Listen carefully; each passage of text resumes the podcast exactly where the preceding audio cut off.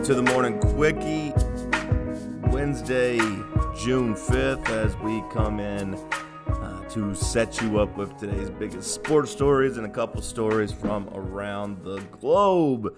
Uh, I guess the biggest sports news coming out of the day. We're hitting that weird time, anyways, where we're going to start really uh, scraping the bottom of the barrel. Hopefully, this is a lot better in football season. Uh, but we uh, start with UCLA winning the College World Series with a walk-off single. They went five to four. We get a play at the plate. Uh, runner gets in under the catcher as UCLA wins its 12th national championship, five to four as they sweep Oklahoma. Some big news coming out of the NBA as we get set for uh, game three of the finals tonight. Kevin Durant officially out. Uh, Klay Thompson questionable. We'll see if he plays tonight. Talked about it a little bit yesterday, but you know, obviously, even if Klay plays, to me, that's going to be an issue. A hamstring. Klay Thompson, so far in the playoffs, averages, I believe it's 2.8 miles per game. The second most in the uh, playoffs. He runs around a lot. He runs off a lot of screens. He's effective cutting. so even if um, even if he uh, plays and he's limited, that's going to be a big deal for Golden State. Uh, maybe the biggest uh, sports story, though. I mean, you know, off the court, off the court, off the field that caught my eye yesterday was Stephen A. Smith's report saying that he thinks, he's been told, that uh, Kyrie Irving is heading to Brooklyn, not the Knicks. Says, hey, Kyrie's coming to New York, all right, but not going to be in the garden. He's going to Brooklyn, which, you know, Kyrie's from the area. It satisfies the need of getting to a bigger market getting to New York City. Brooklyn. I mean, obviously, the Nets made the playoffs this year. It's a better setup than the Knicks. They'd have to make an interesting decision with D'Angelo Russell, who was an all star this year and was good. I think D'Angelo Russell still uh, plays a weird brand of basketball. He's kind of a chucker. He doesn't really play the efficient type of point guard that you want Can't quit yawning. Just roll straight out of bed to give you this quickie. But they'd have to make an interesting decision with D'Angelo Russell. They'd have to renounce his rights before signing a max free agent unless they could move someone like Allen Crabbe, who has one year left on his deal. Uh, but Brooklyn could theoretically open up a lot of cap space if they were able to move Russell and Crabbe. They would be able to maybe pursue Kevin Durant. The second part of the story was Dad Durant's not likely to go to Brooklyn, which would then make basically uh, would you want to go to the Knicks to play by yourself, Durant, or would you stay in Golden State? I don't know how much to believe this. I don't think they would do something like this, but Nike has uh, released a Kevin Durant shirt where basically it's if you remember the Firebutch Jones tour, it's basically like the Firebutch jo- Jones tour shirt where uh, you got Kevin's picture on the front, and then on the back you have all the cities he's played in, starting like in Maryland for, with high school, going to Texas and Austin, obviously Seattle, Oklahoma City. Then they got Oakland, where he plays now, and San Francisco, where the Warriors are supposed to play next year. Nike already selling these shirts. I don't think they would put these out on accident seems like they know a little bit more than you know everybody. Uh, you know, a lot of people go back to whenever he announced go, that he was going to Golden State and saying, "Yeah, this is 100% Nike's decision." Like Nike pushed him to Golden State, and if you think about it, Nike is his employer. You might be like, "What the hell are you talking about?" But Nike, especially back when he made the decision to go to Golden State, Nike was paying him almost three times, if not more, uh, than what the Thunder or the Warriors are paying him. And they're like, hey, we want you to go to Golden State, get in this market, get on the super team, and knock down Steph Curry and this and this Under Armour charge. A lot of people thought it was the shoe company who kind of helped Durant decide where he was going. Now the shoe company has put out a shirt that maybe is tipping where he's going. I don't know. We'll see. But it's just something to keep an eye on. Like I believe the shirt is already uh, for sale as well. A little bit of uh, news uh, in the NBA. Another little story. Uh, the Pelicans.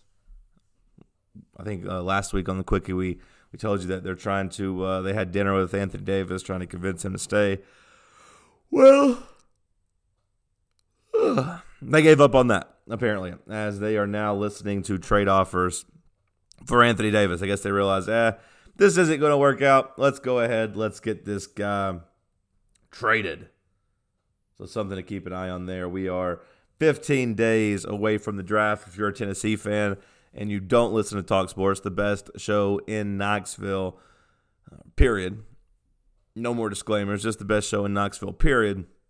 But uh, Grant Williams showing up in some mock drafts in the second round now. Although I saw one on CBS Sports yesterday that had both Grant and Admiral in the first round, with Admiral going as high as 23. We'll see. 15 days away from the draft. We'll see a lot of. You'll have teams like the Thunder talking about how they want to trade a first round pick to shed some salary cap. You'll have, I mean, teams like the Brooklyn Nets who have multiple first round picks who will want to shed their first round picks to help shed salary. That way they could chase Kyrie Irving and a friend.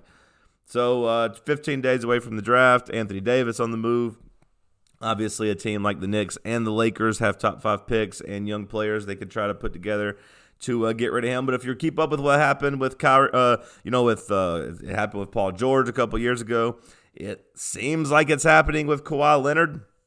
Teams making this move and risking a one year rental, thinking, hey, we can win them over with our culture, our fan base. It worked for Paul George and the Thunder. You know, they signed him to a long term deal. And the latest reports are that Kawhi Leonard is going to sign a two year deal in Toronto and stay for two years.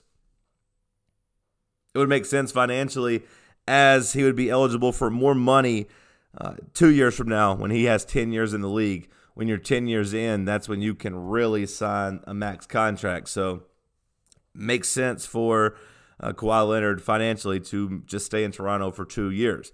So, you know, with Paul George and Kawhi maybe staying put on one year rentals, maybe the Pelicans will start getting big offers from other teams that aren't on uh, Davis's preferred list. Give a little baseball news. The Braves. Shout out to the Braves. Oh, give up four runs in the first, but Alex Riley homers. Just kidding. I know I kept messing that up the other day. Uh, Alex Riley is a professional wrestler, but I like I don't even know who Alex Riley is. I guess I've just heard of him for a long time, so I, I have it ingrained in my membrane.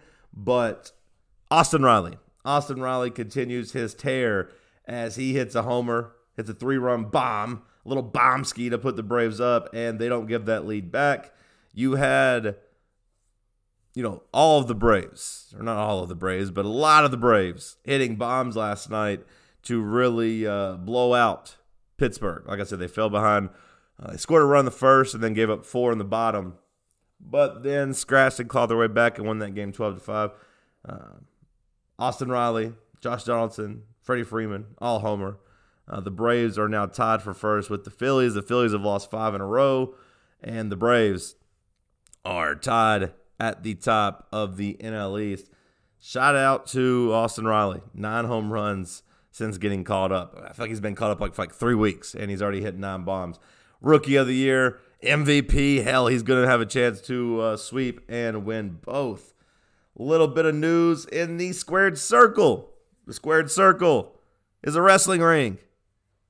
You got a standoff of two, uh, I mean, icons, I guess. Goldberg was always kind of a joke to me. He was cool at first, then you're kind of like, okay, uh, enough. I don't know. I wasn't a huge Goldberg fan. Shout out to WWF. I was a WWF guy. WCW could go to hell, as you saw when they went out of business. But uh, you get a face off last night. Goldberg, an icon of the late 90s, early 2000s for WCW, uh, going face to face with The Undertaker, an icon in WWF slash WWE for the last 30 years. they're doing a uh, match out of nowhere on Friday as the WWE goes back and gets more blood money from Saudi Arabia. Saudi Arabia keeps giving them a lot of money to come and uh, put on shows for them and the people in Saudi Arabia. They're a little bit behind when it comes to wrestling, so they want all the old guys. This is which is why every time they go, you get these throwback matches. Like last time, you had uh, Shawn Michaels coming out of retirement to tag with Triple H to go against The Undertaker and Kane. They wanted old guys, so they got old guys.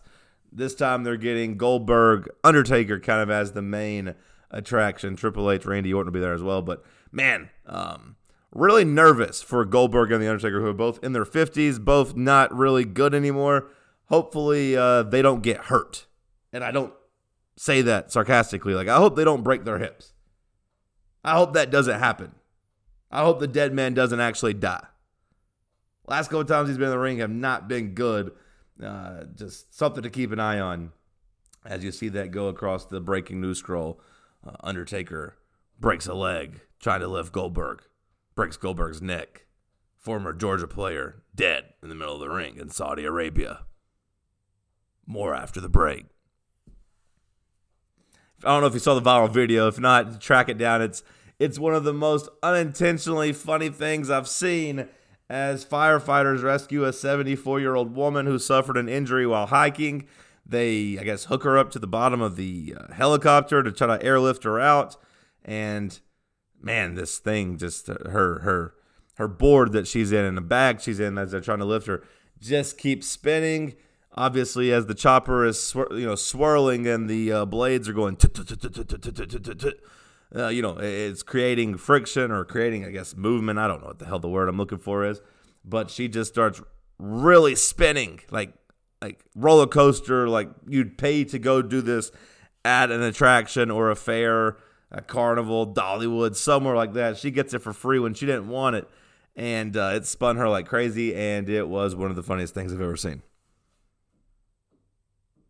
Like I just kept laughing. I showed uh, my girlfriend at dinner last night, and she was just like, "Oh my god, why are they doing this to her? Is she okay?" Really funny video that you should go watch.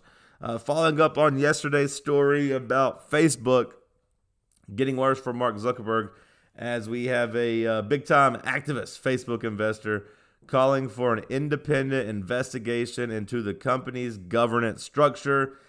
New York City comptroller Scott Stringer who controls around $785 million of Facebook stock, stock says, hey, we got to get somebody independent in here to investigate Zuckerberg, to throw Zuckerberg out. Says it must be done by, quote, someone who is independent of the board amid concerns that even external board members lack the objectivity necessary to assess governance arrangements because they owe their seats to Zuckerberg. Says that Facebook has failed to adjust to the additional responsibilities that come with the company's vastly expanded size and reach. Zuckerberg's outsized role at Facebook must end. The company is depending entirely on one person who is accountable to no one to run the day to day and conduct oversight of the company's ever expanding operation, which demonstrates a lack of basic business sense and keeps the company in a constant state of turmoil. Like I don't know if they make diss tracks. I don't know if they make diss tracks uh, in business, but it seems like my man Scott Scott Stringer just dropped some ether on Zuckerberg. Facebook's insular insular boardroom must be cracked open because the company has no accountability to its users, its investors, or our democracy. Ugh. Feel that soul burn slow. Zuckerberg said he didn't have a basic business sense. Says he, he demonstrates a lack of basic base, business sense and keeps the company in a constant state of turmoil. No accountability to its users, its investor, or our democracy. It doesn't even respect the US of A. Feels like a diss track from a, a pretty big investor. Now, you know, we uh, we, we, we, we talked about yesterday how 68% of the investors are you know have no confidence right now in Zuckerberg and want him overthrown. Now you have this charge. life comes at you fast, Mark. I feel like, you know, two years ago we were talking about how this uh, Mr. Robot looking motherfucker would would run for president. Now he's going to get fired from his own job that he started. I don't feel like he's going to get the presidency anymore, uh, but maybe we get a fire sequel to Social Network. All right, that's the morning quickie. Hope it was as good for you as it was for me. We'll do it again tomorrow.